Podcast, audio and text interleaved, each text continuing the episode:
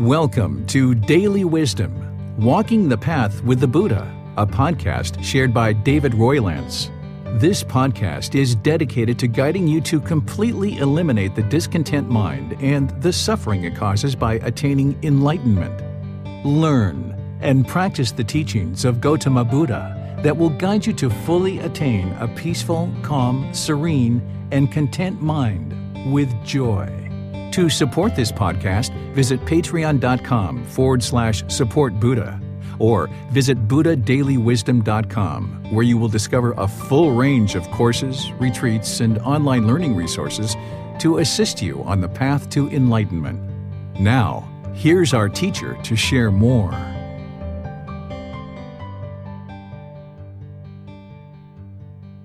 Sawadee. Hello and welcome to Daily Wisdom Walking the Path with the Buddha.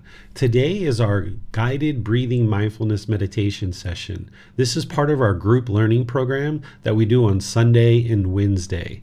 On Wednesdays, we come together and practice either breathing mindfulness meditation or loving kindness meditation. In the past, I've also taught Buddhist chanting as well. But now we're in this part of the program where we just alternate one Wednesday being breathing mindfulness meditation and the next being loving kindness meditation. This is an opportunity for you to come together as a community to support, encourage, and motivate each other in your meditation practice. Because if you're continuing to develop your practice in order to get to enlightenment, where the mind is peaceful, calm, serene, and content with joy, then you'll probably be meditating two to three times a day for 30 minutes or more. And this is an independent practice where you're doing this on your own with the body, the mind, and the breath but it's really nice to come together with other members of your community and meditate together. So that's what we do on Wednesdays. Even though we're an online community and we're spread out all throughout the world, we can come together and motivate, encourage, and support each other in our meditation practice by connecting on Zoom and live stream through Facebook, YouTube, and other places on our podcast. And we're able to come together and actually meditate and support, encourage, and motivate each other. So that's what we do on these Wednesdays. And then on Sundays, we go through this book chapter by chapter, learning each aspect of the path. And each Sunday, I'm going to be delivering a talk. And this week on Sunday, we're going to be in chapter 16, which is dissolving the ego ego serves no purpose. So there I'll be sharing with you all the details of that chapter as much as I can in our allotted time in our class, but if you're reading before and or after class, this will really help you to develop your practice. And as you're learning, you're always welcome to reach out to me for guidance by posting into the Facebook group, by asking questions in the online classes, by sending a private message, or scheduling a personal guidance session because you're going to need help above and beyond just the classes. You're going to need to understand how to apply these teachings to your daily life. So that's part of what today's class on Wednesdays is all about. We come together to meditate, yes, but also we open up to any and all questions that you have. Because as you're learning on this path, whether it's in the resources that I've shared or things that you maybe come across in your travels over the week, you would perhaps like some interaction to be able to ask some questions. So, in these Wednesdays classes, you can, of course, ask questions about meditation, but you can ask any and all questions that you like about anything related to the path to enlightenment, whether it's about applying these teachings to specific situations that you've got going on in your life, whether it's about certain things you're reading or seeing or understanding in the resources that I share. Perhaps there's certain aspects that you need clarification on. You can ask those kind of questions. If there's things that you're seeing in other resources that you've maybe come across and you're curious, maybe why am I teaching it differently than what you've seen in some other places? You can ask all those types of questions and others that come up. So as we meditate together, after we're done, then we're going to open up to any questions that you have related to anything on the path to enlightenment. And this is your opportunity to have some interaction and get some help from your teacher. So I'd like to welcome all of you, whether you're joining us for the first time or you've been joining regularly. Welcome to our meditation session. And I'd like to invite you to take a meditation position, either seated, standing, or lying. These are the three positions that usually work really well with online training. So the lower body should be nice and comfortable. If you're on the floor, you probably are going to cross your legs and maybe put a cushion under your rear. You're not interested in your legs being crossed real, real tight because this will cut down the circulation and cause pain in the lower body. So the lower body should be comfortable. The hands and arms should be comfortable in the lap. The way that the Buddha did this is he put his right hand over his left and his thumbs together, and then he placed that in his lap. But if that's not comfortable for you, you can put your palms on your thighs, on your knees. You can put your hands up. Essentially, your lower body and your hands and arms should be completely unengaged. There shouldn't be any muscles that are engaged, they should just be completely relaxed. But the upper body is a bit different. The upper body should be erect, not real rigid, but not slouched either, in the middle. It should be erect because by keeping the upper body erect, this allows the mind to be attentive and alert during the meditation session because this is a purposeful, dedicated training session where we're eliminating certain qualities from the mind and we're cultivating certain qualities in the mind. So we're eliminating unwholesome qualities and arising wholesome qualities. So, by keeping the upper body erect, this keeps the mind attentive and alert so that you can actively train it during meditation. Next, you would like to just close the eyes and start breathing in through the nose and out through the nose. Here, all you're doing is establishing the breath. You can hang out here and just work on establishing the breath, breathing in through the nose and out through the nose. Or you're welcome to join in this chant if you've done chanting and you're familiar with these chants, feel free to join along. And then I'll come back with some guidance on breathing mindfulness meditation.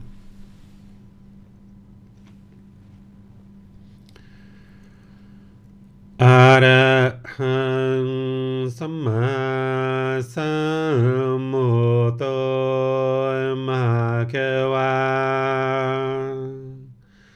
Bhagava พุตังมหาแควันหังอภิวาเตมิ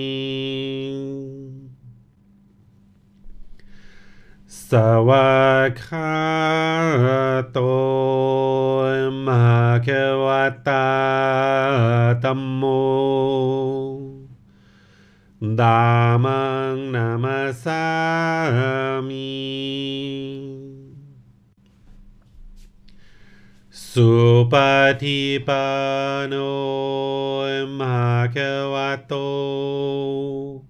สาวกสังโฆ สังฆนามามิ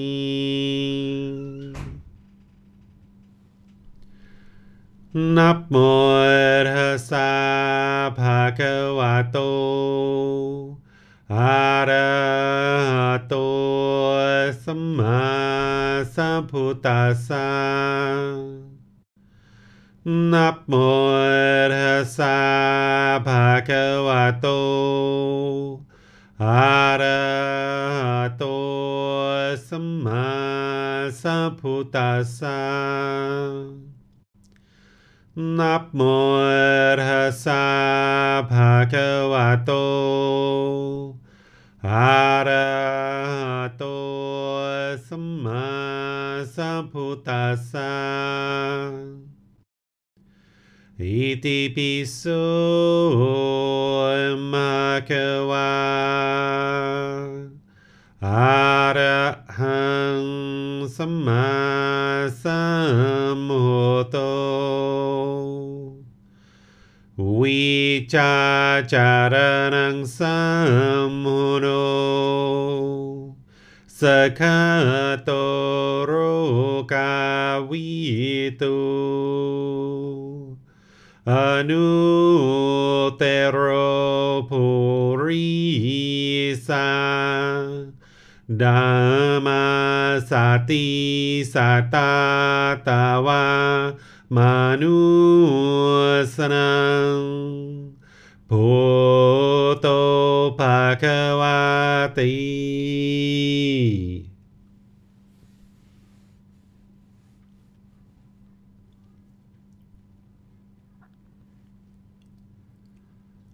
All right, you should just be breathing in through the nose and out through the nose. establishing a nice gradual inhale through the nose, experiencing the full breath. And wherever you get to it, a nice gradual exhale through the nose. Breathing in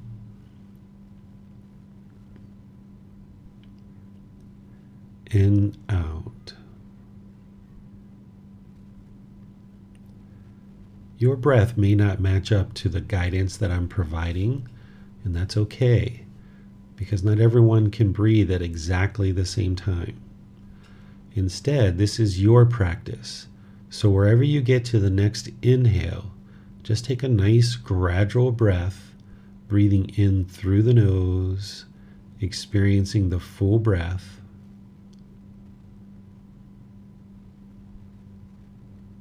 And a nice exhale gradually out through the nose. Breathing in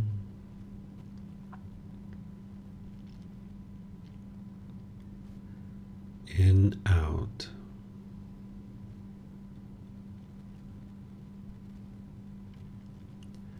Once the breath is established, start fixating the mind on the sound of the breath coming in through the nose, or the sensation of air moving over the skin into the nose. The breath is the present moment. Fixate the mind on the breath, the present moment. Breathing in.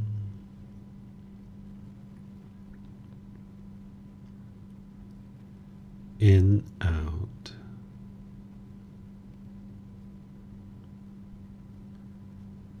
Breathing in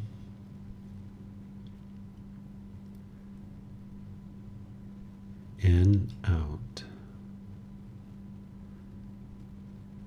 With the mind fixated on the breath, whenever you observe that the mind is off the breath, cut that off, let it go, and come back to the breath, the present moment. No need to judge the thoughts label them, analyze them, or even try to figure out where they're coming from. Wherever you observe that the mind is off the breath, cut that off, let it go, and come back to the breath, the present moment. Breathing in.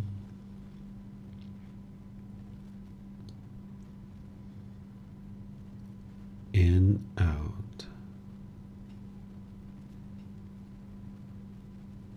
Breathing in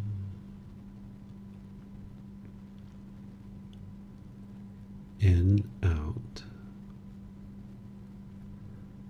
I'm going to be quiet now so that you can do this work of focusing on the breath. And whenever the mind is off the breath, cut that off, let it go, and come back to the breath. You have nowhere to go there's nothing to do. No one needs you right now. Just focus on the breath. Breathing in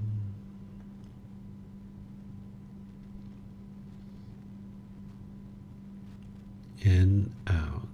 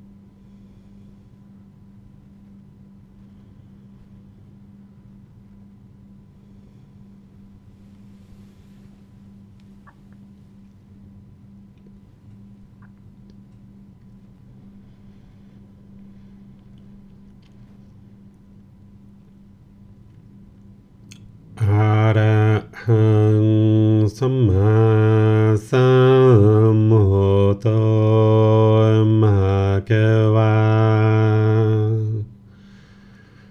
พุทธังมหาเกวันหังอภิวาเต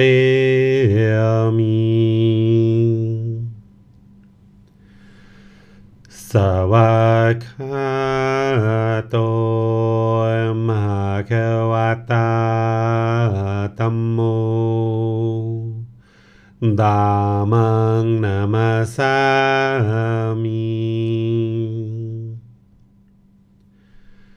Supatipano Makavato Savakasangho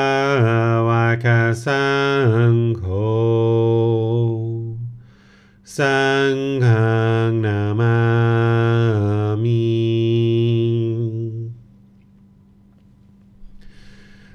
นับโมตัสสะภะคะวะโตอะระหะโตสัมมาสัพพุทธัสสะ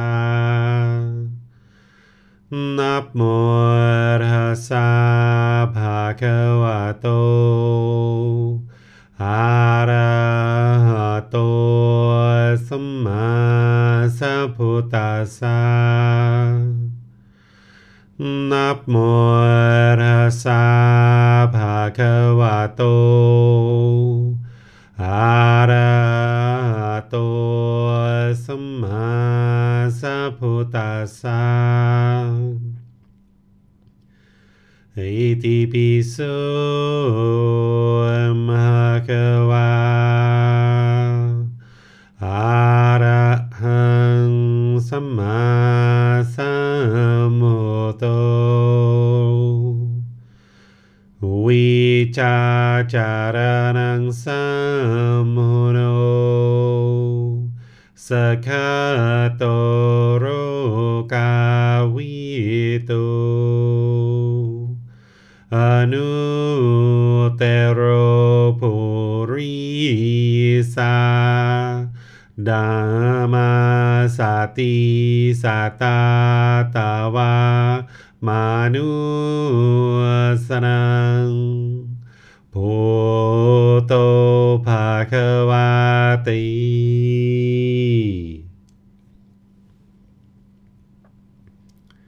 Okay, if you guys would like to slowly make your way out of meditation, we'll go ahead and transition over to opening up to any questions that you guys have. As I mentioned at the beginning of class, you guys are welcome to ask any and all questions that you like related to the path to enlightenment, whether it's something that you've seen in the resources that I share or whether it's something that you would like to understand how to apply the teachings that I've been sharing into your life, or if you've even seen teachings in other places and you're curious about why I maybe don't teach those things or I teach differently than what you've seen other places. So feel free to open up to any and all questions that you like. The way that you ask questions is put those into Facebook, YouTube, or Zoom. The moderators will see that and be sure your question gets asked during the class or you can electronically raise your hand in Zoom and ask any questions that you like. So I'll just turn things over to all of you guys. Um, yes, sir. Tony has his hand raised. Let's go to him first question, sir. Thank you, sir. I've got a couple questions. Uh, firstly, um, now having been practicing for a while now, I'm starting to be able to stay on the breath quite well. Uh, for quite a long time, my mind, this, for example, today and, and different days have different impermanence. So today, for example, maybe half a dozen times my mind went off into thinking, but I was, but I, I find I was having a lot of thoughts where uh, of the present, like I, I'm sitting the, in the car with the door open or windows open, I could hear some birds. So I'd hear the birds, but I'm still staying on the breath. I could feel my heart beating, still staying on the breath. Uh, what you, what's your, your your teachings on this? So you still sort of staying on, I'm so, sort of on the breath, but these other feelings type of thing, or Yeah, this is one. hearings. Yeah, this is wonderful, Tony. So if you're observing that the mind is starting to get quieted a bit and kind of a little bit stilled, and then occasionally the mind is moving off the breath, this is what you'll experience as you're training and you're practicing and you're accumulating more and more of the benefits. Where when we first start, the mind is typically bombarded and there's just all kinds of thoughts and random things going on and you know, we don't even know if we're on the breath or not sometimes when we first get started. But after you accumulate some benefits, you know, three months, six months, you start seeing that this is all accumulating to a quieting and a stilling of the mind. And if the mind goes off the breath and you hear the birds or you feel the wind blowing or whatever it is, this is completely normal. You haven't done anything wrong. Even when the mind is enlightened, it's still going to move off the breath occasionally. But the difference is that now you should be so aware that the mind is off the breath that you're catching it sooner and sooner. Where early in practice, the mind could be off the breath for three minutes, five minutes, 10 minutes. We're like, oh, yeah, that's right, I'm meditating. Come back here. But now, as you accumulate these benefits, you know, you can notice it sooner and sooner, and you can let go of the thought easier and easier. And that's what you're really working towards. So you're not working to the point where you will keep the mind focused on the breath always throughout meditation. That's not going to be possible. There's going to be an occasional thought in meditation.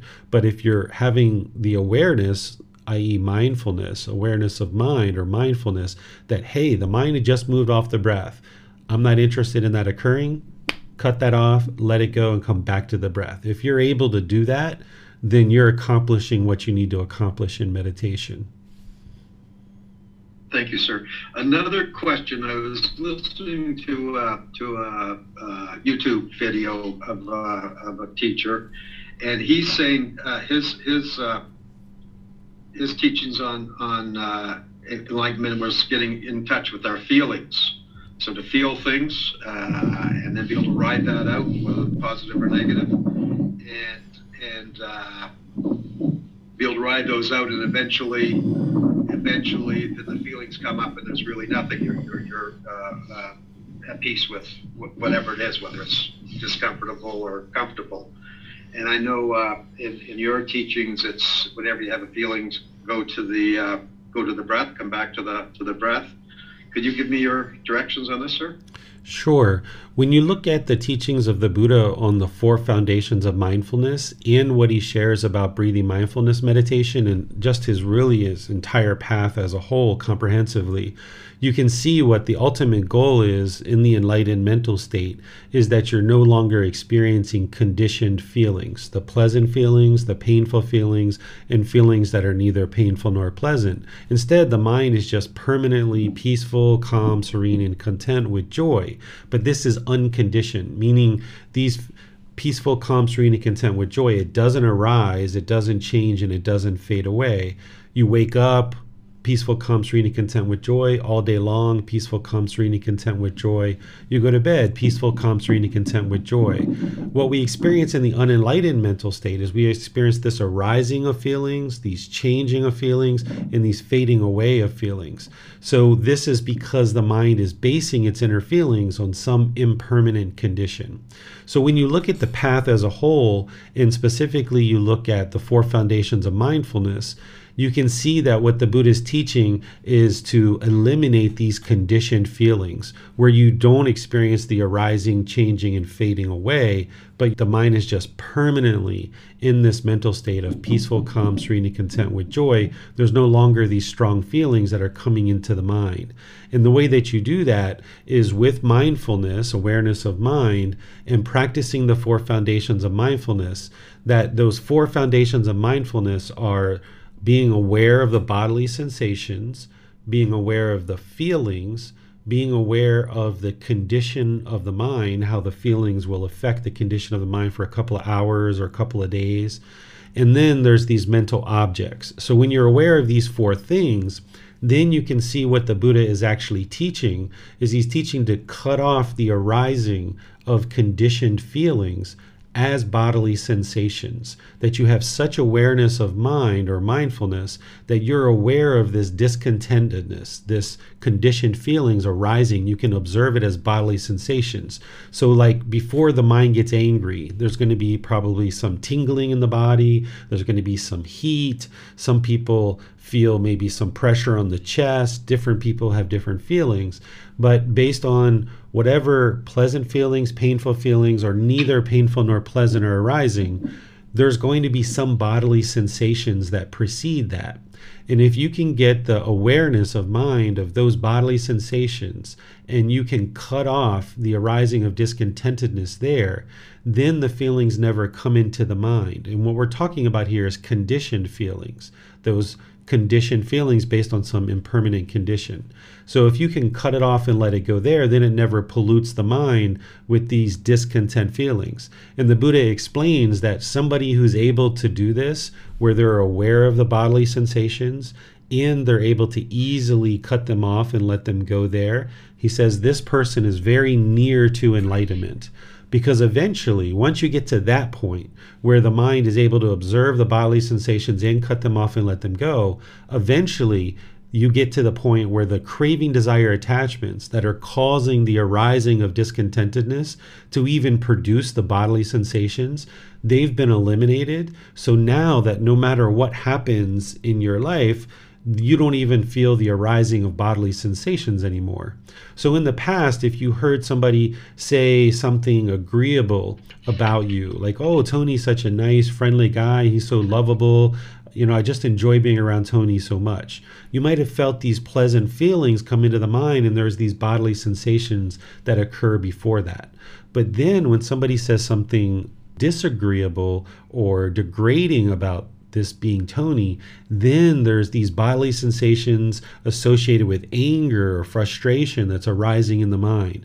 So you can get to the point where you're cutting all of that stuff off. Where when somebody compliments you and says, Oh, Tony's such a great and lovable guy, you might just say, Oh, thank you. I appreciate your kind words, or whatever you might say. But you don't have this pleasantness and this this happiness and excitement that comes into the mind because somebody's said something agreeable. And because that the mind no longer has that craving and it doesn't experience that, then you won't experience the painful feelings when somebody says something disagreeable. You won't feel sadness or anger or frustration. You won't even have any arising of bodily sensations. You can be in a situation where somebody talks negatively about you or to you or what have you, and you just hear it and you just understand that it's impermanence, that not everybody is going to absolutely love you and think you're the absolute best guy in the face of the earth and that there's beings walking around with craving, anger, and ignorance in the mind, lacking wisdom, moral conduct, and mental discipline. And because of that, they're going to be speaking in disparaging ways. And just because they speak in disparaging ways doesn't mean you need to get angry or upset about it. Uh, just see true reality for what it is, which is craving, anger, and ignorance or unknowing of true reality. So, the way that you get to this, where you can remain unaffected, that's what the Buddha uses the words. He says, remain unaffected, that the mind is unaffected. It's not shaken up. It's not unsteady. It's not uncalm. Instead, it's just the opposite. It's stable, it's steady, it's calm this is what you're actually going for. If you're allowing the feelings to come into the mind, now it's actually polluting the mind and it's going to affect the condition of the mind for a few hours or a few days. And then it feeds the mental objects. The mental objects are things like sensual desire or ill will or things of this nature. As long as we're allowing the discontentedness to blow past the bodily sensations, blow past the feelings, start affecting the condition of mind, then it's going to feed these mental objects. And there's this ill will or the sensual desire or these other mental objects that are in the mind that are now more difficult to uproot. And this is aligned with the fetters, for example. A lot of the fetters the pollutions of mind or the taints, these are mental objects. And as long as those are deeply embedded in the mind, then the conditions that are causing the mind to go up and down and up and down haven't been removed. So when we remove the 10 fetters, we eliminate them, we eradicate them. The Buddha described it as destroying them and obliterating them. When he talks about this, obliterating the 10 fetters, obliterating the taints, when you eliminate those from the mind, then the conditions that are causing it, these discontent feelings to bounce around, you know, anger, sadness, frustration, happiness, excitement, thrill, boredom, loneliness, guilt, shame, fear, all of these feelings that the unenlightened mind is experiencing. By eliminating those 10 fetters, you're removing the conditions that are causing the mind to do that. But you can't do that if you allow the feelings to come into the mind because it's going to affect the condition of the mind. It's going to feed these mental objects. So by uh, being aware of it at the bodily sensations and cutting it off and letting it go there, you're essentially removing the craving, desire, attachment from allowing this discontentedness to arise in the mind. What you're gaining is you're gaining the mental discipline of being able to control the mind. Because before being aware of this, we don't have control of the mind. Essentially, something happens, we hear something, we see something, we smell something, we taste something, there's some bodily contact, there's something in the mind, and right away the mind arises these conditioned feelings. It blows past the bodily sensations, goes to feelings, condition of mind, and so forth, because the mind is undisciplined. But as you train the mind, it gets very disciplined where now you can control it fully. That as soon as you're aware of those bodily sensations, boom, you can cut it off and let it go. And you avoid any discontentedness coming into the mind. And then ultimately, you get to the point where there's not even the arising of those bodily sensations. Yeah, this guy. I think a thing that I missed with uh, with this particular uh, teaching was that it was dealing with addictions as well, whether it's food or, or drugs or, or whatever. The, the underlying reason for the addiction is the, the craving for pleasure. So anyway, yes. So thank you, sir. I appreciate that.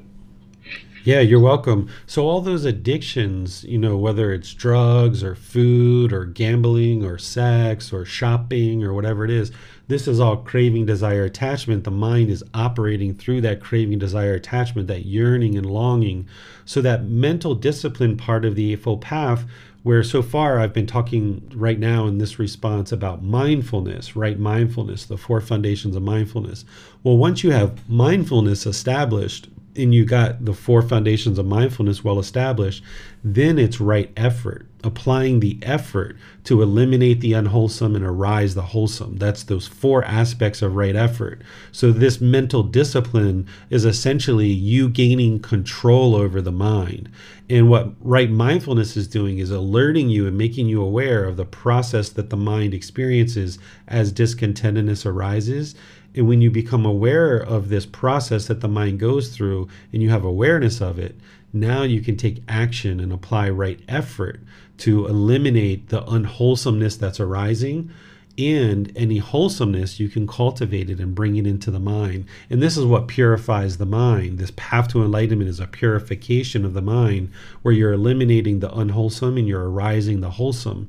And that's why eventually you get to the point where when the mind's enlightened there is no more unwholesomeness in the mind. You're only experiencing wholesomeness because you've transformed the mind and you've fully purified it and you're no longer experiencing any discontentedness whatsoever. Yes, sir. Uh, we have a few questions on YouTube. Uh, Tricia asks Hello, sir. Once a being has reached enlightenment, what is the benefit of continued meditation? Once the mind reaches enlightenment, this is when all the 10 fetters have been eliminated and there the discontentedness has been eliminated and you're no longer going to be reborn in the cycle of rebirth.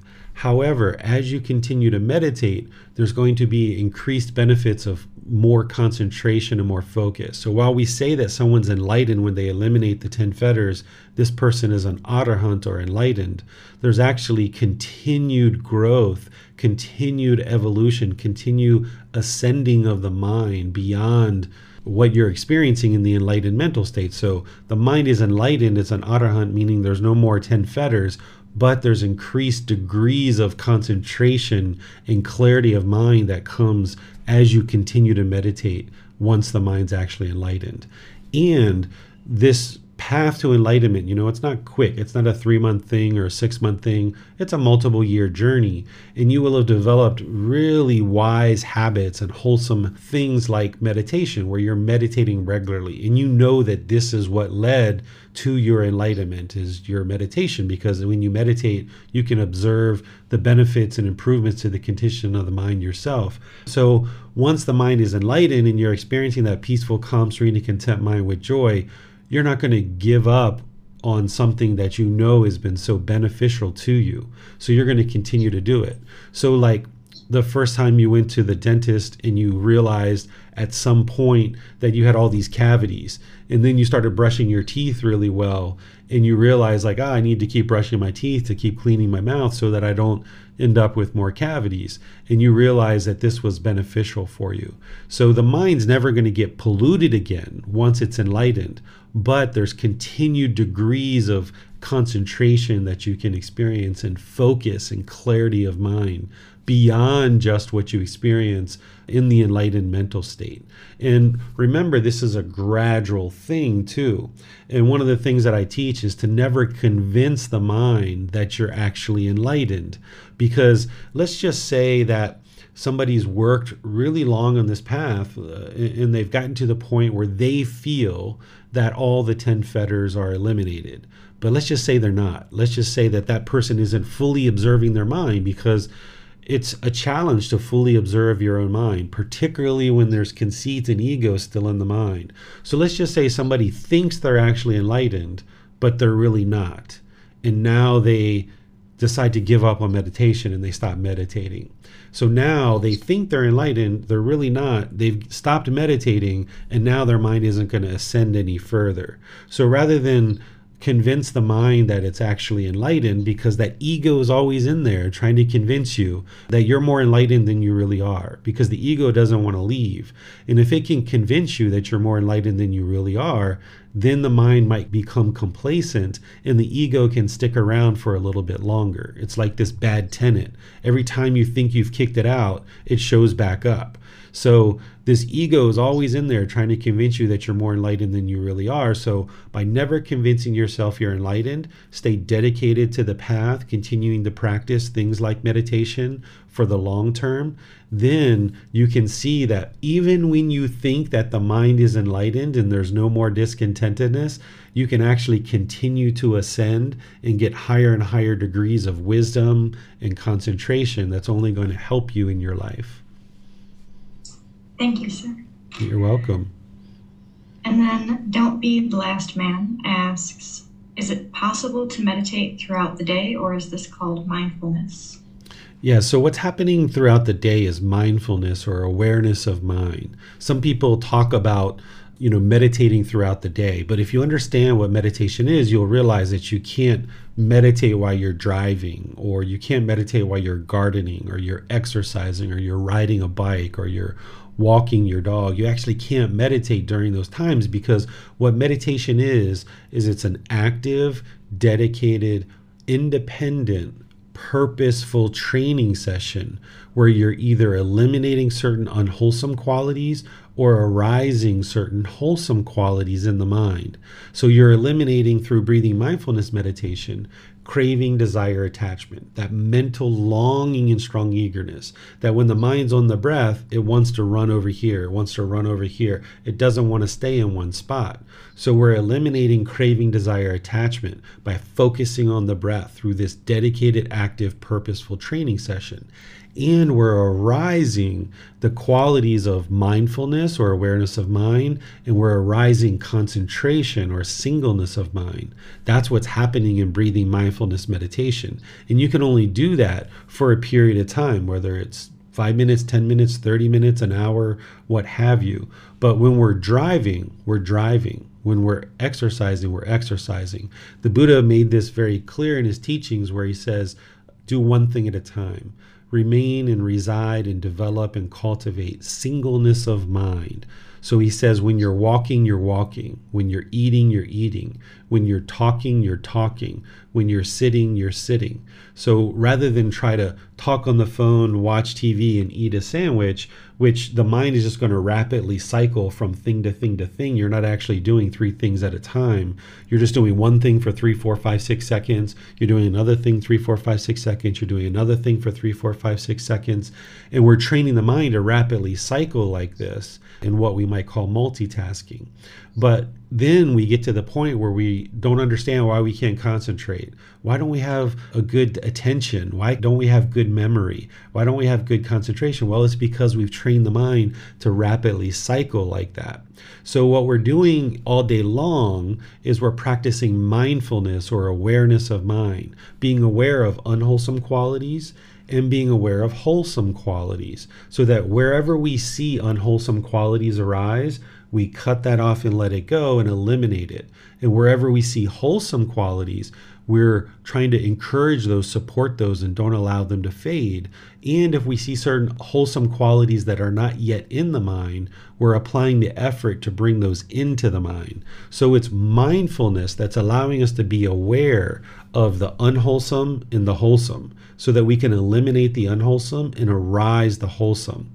And also, that mindfulness is doing what I was just discussing with Tony, which is being aware of any arising discontentedness so that you can be diligent and cut that off and let it go before it comes into the mind. And this is how you practice all day long. The Buddha explains that mindfulness is always useful. Always, always, always, every waking hour, even as you're dozing off at night on your pillow, if the mind has mindfulness or awareness of mind, as you're dozing off, if you're having unwholesome thoughts, you cut those off and let them go. Or in the morning, when you're gradually waking up, you start practicing mindfulness right away so that if you have unwholesome thoughts, you cut those off and let them go.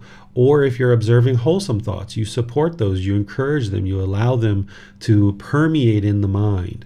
So we're doing this dedicated, active, purposeful training session of meditation two to three times a day 30 minutes or more. That's what you would like to build up to. But then all other times, including your meditation, you're practicing mindfulness always, always, always. Thank you, sir. They follow up to ask how to limit the craving to meditate as life is busy and I have a goal to meditate at least three times a day, 30 minutes each time. Right. So if you're observing craving, desire, attachment to meditation, meaning the mind is having this longing or yearning, like some people might hurry up to go meditate. This is an indication that there's craving there if they're kind of in a hurry or if you're angry when you don't meditate or you're frustrated or irritated when you don't meditate this means that there's attachment to meditation there's a craving desire attachment and here's where you can see that there's no such thing as a wholesome attachment. So, if you're observing that the mind is attached to meditation, then what you should do is you should bounce your meditation around to different times. So, if the mind is wanting this fixed time of 8 a.m. and 9 p.m. and it wants to meditate at exactly the same time for exactly the same length all the time. Instead move it around. You know sometimes do it at 7 sometimes do it at 9:30 sometimes do it at 10 don't allow the mind to fixate or obsess over the meditation and move it around. And then maybe occasionally if you're well established in your meditation practice maybe occasionally even skip meditation for a day and train the mind that it's not going to always get what it wants. Now we should be meditating two or three times a day consistently but if you miss a day, it's okay. If you know what you're doing, is you're training the mind to not be attached to meditation. Because if you keep giving it what it wants, then it's going to stay attached. It's going to have this craving, desire, attachment. So what you'd like to do is bounce it around to different times where you're not giving it any ability to crave and get fixated on any permanence with your meditation. And then occasionally skip a meditation just to prove to the mind that, okay, you can maintain your contentedness when you don't meditate. It's okay. So if you're doing two or three sessions in a day, you know, skip one or two here and there, skip a day here and there, just to train the mind that it's okay. And then keep your consistent practice where you're meditating two or three times a day. And remember that all these things that you're doing in life, you would like to progress towards them as a goal, an objective, or an interest, where you're not yearning and longing you're not having that mental longing and strong eagerness. So, that goal that you were describing, that objective, that interest to meditate two or three times a day is the way you would like to think about it. So that if you aren't able to meditate in a day, it's okay. You know, you don't have to be discontent because you missed meditation today because your enlightenment isn't going to be determined based on if you miss meditation today. Instead, your enlightenment is going to be determined based on the next two, three, four, five years. Are you able to consistently meditate on an ongoing, consistent basis over the next two, three, four, five years? So if you miss meditation for one day, okay, that's fine. Let me be sure I get my meditation in tomorrow. And then that way you can ensure that the mind isn't discontent when you're missing meditation and you can build up your meditation practice so that you are getting two or three times a day, but realizing that because of impermanence, there's going to be times where you miss meditation. Thank you, sir. You're welcome. When when we are noticing that someone else is trying to begin meditating, but they're maybe using tools that are within wrong view. Um, I have a coworker that she's suffering from anxiety and has all of these books that she brought in to show me. And they had all these tools about meditate thinking about this and meditate focusing on that. And I relayed to her how you have been teaching meditation and how that's helped in my own practice and in my own life. Um, but she seems a bit like she's clinging to these books that she has purchased and she seems like she wants to follow that. How would be what would be some good ways to guide her towards seeing that this is wrong view and that more helpful would be meditation where we're just cutting off and letting go of thoughts or yeah, so what you described is good by sharing, you know, this has been my experience, this is what I do, this is what's benefited me. You're observing that they're attached to what they purchased and what they're currently reading. You know, maybe they need to read those and see that it doesn't work. And that can be one of the things you can ask. You can say, you know, is it working? Are you noticing that your mind is more calm, more peaceful after doing this meditation in this way?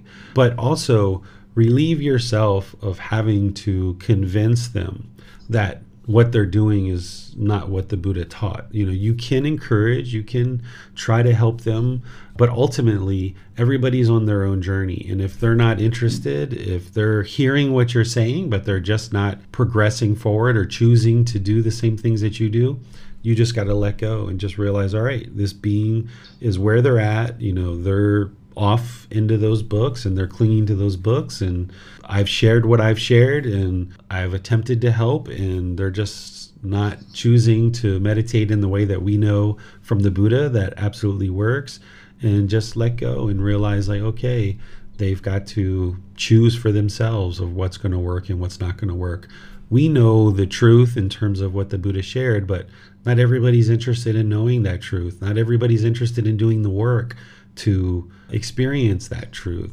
And then there's some people who feel that, you know, buying books is what's going to bring them what they need, right? They have a craving to buy like this free book i don't i don't want that free book i want to buy these books right and then there's somehow you know some kind of value in the purchase right there's even some people who would rather learn from a ordained practitioner with an orange robe and tan skin from Thailand and broken English, and they feel like that's more appealing to them than someone who's from America living in Thailand wearing white. You know, I don't want to learn from that guy. I want to learn from the one with the orange robe and the Asian the Asian person.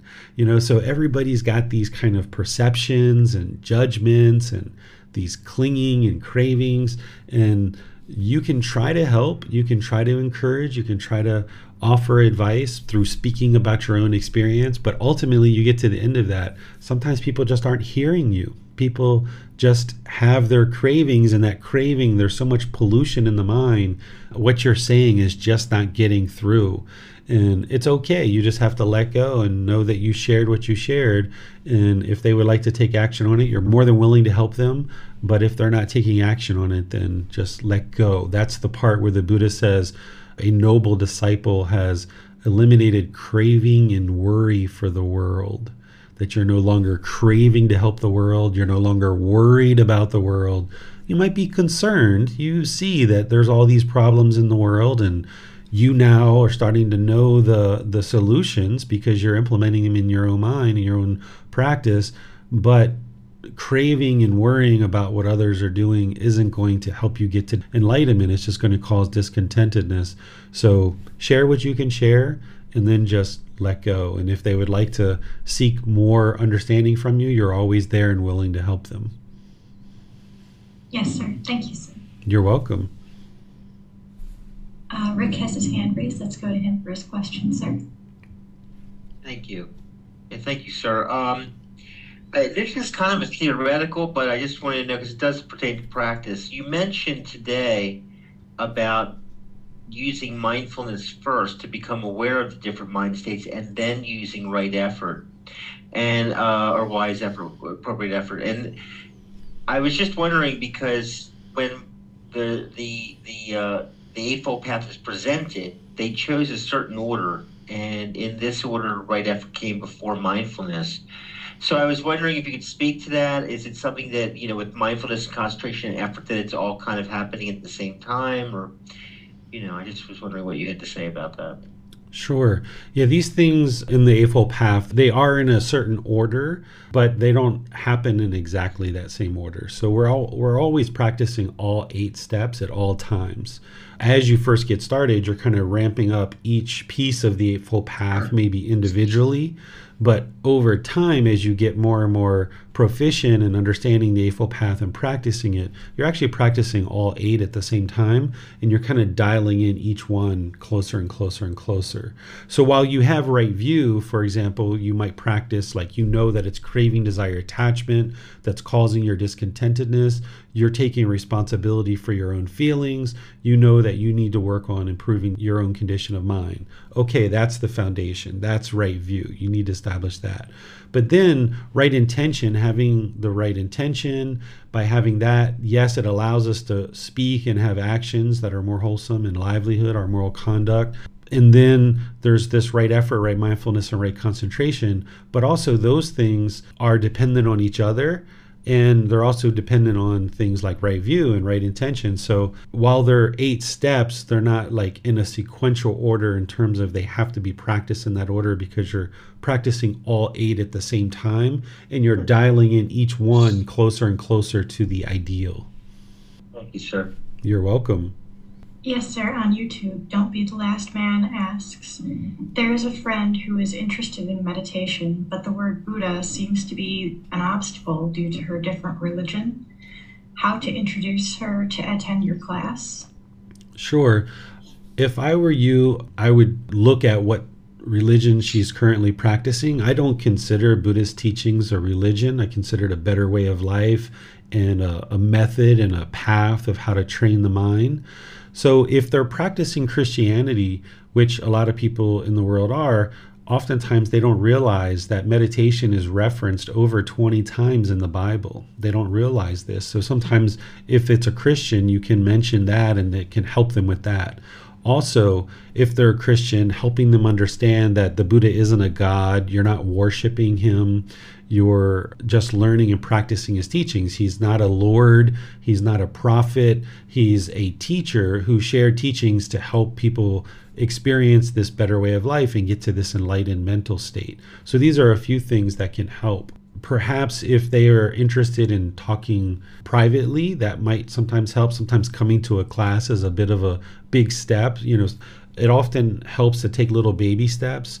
If talking privately with me isn't something that they're open to, they might be open to reading a little bit first.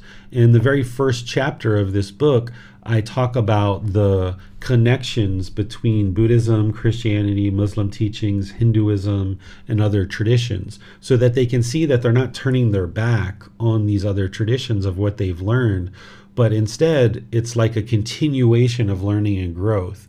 So, whatever they've learned so far, whether it be Muslim teachings, Christian teachings, Judaism, or what have you, it's gotten them to where they are today in life. And now, by learning and practicing additional teachings from the Buddha, it's like an evolution, a continuation of a process of inner development and inner growth. And helping them understand that that's what the Buddha focused on is this inner growth, this inner development. It's essentially the best self help program that I've ever seen because it's been around for over 2,500 years.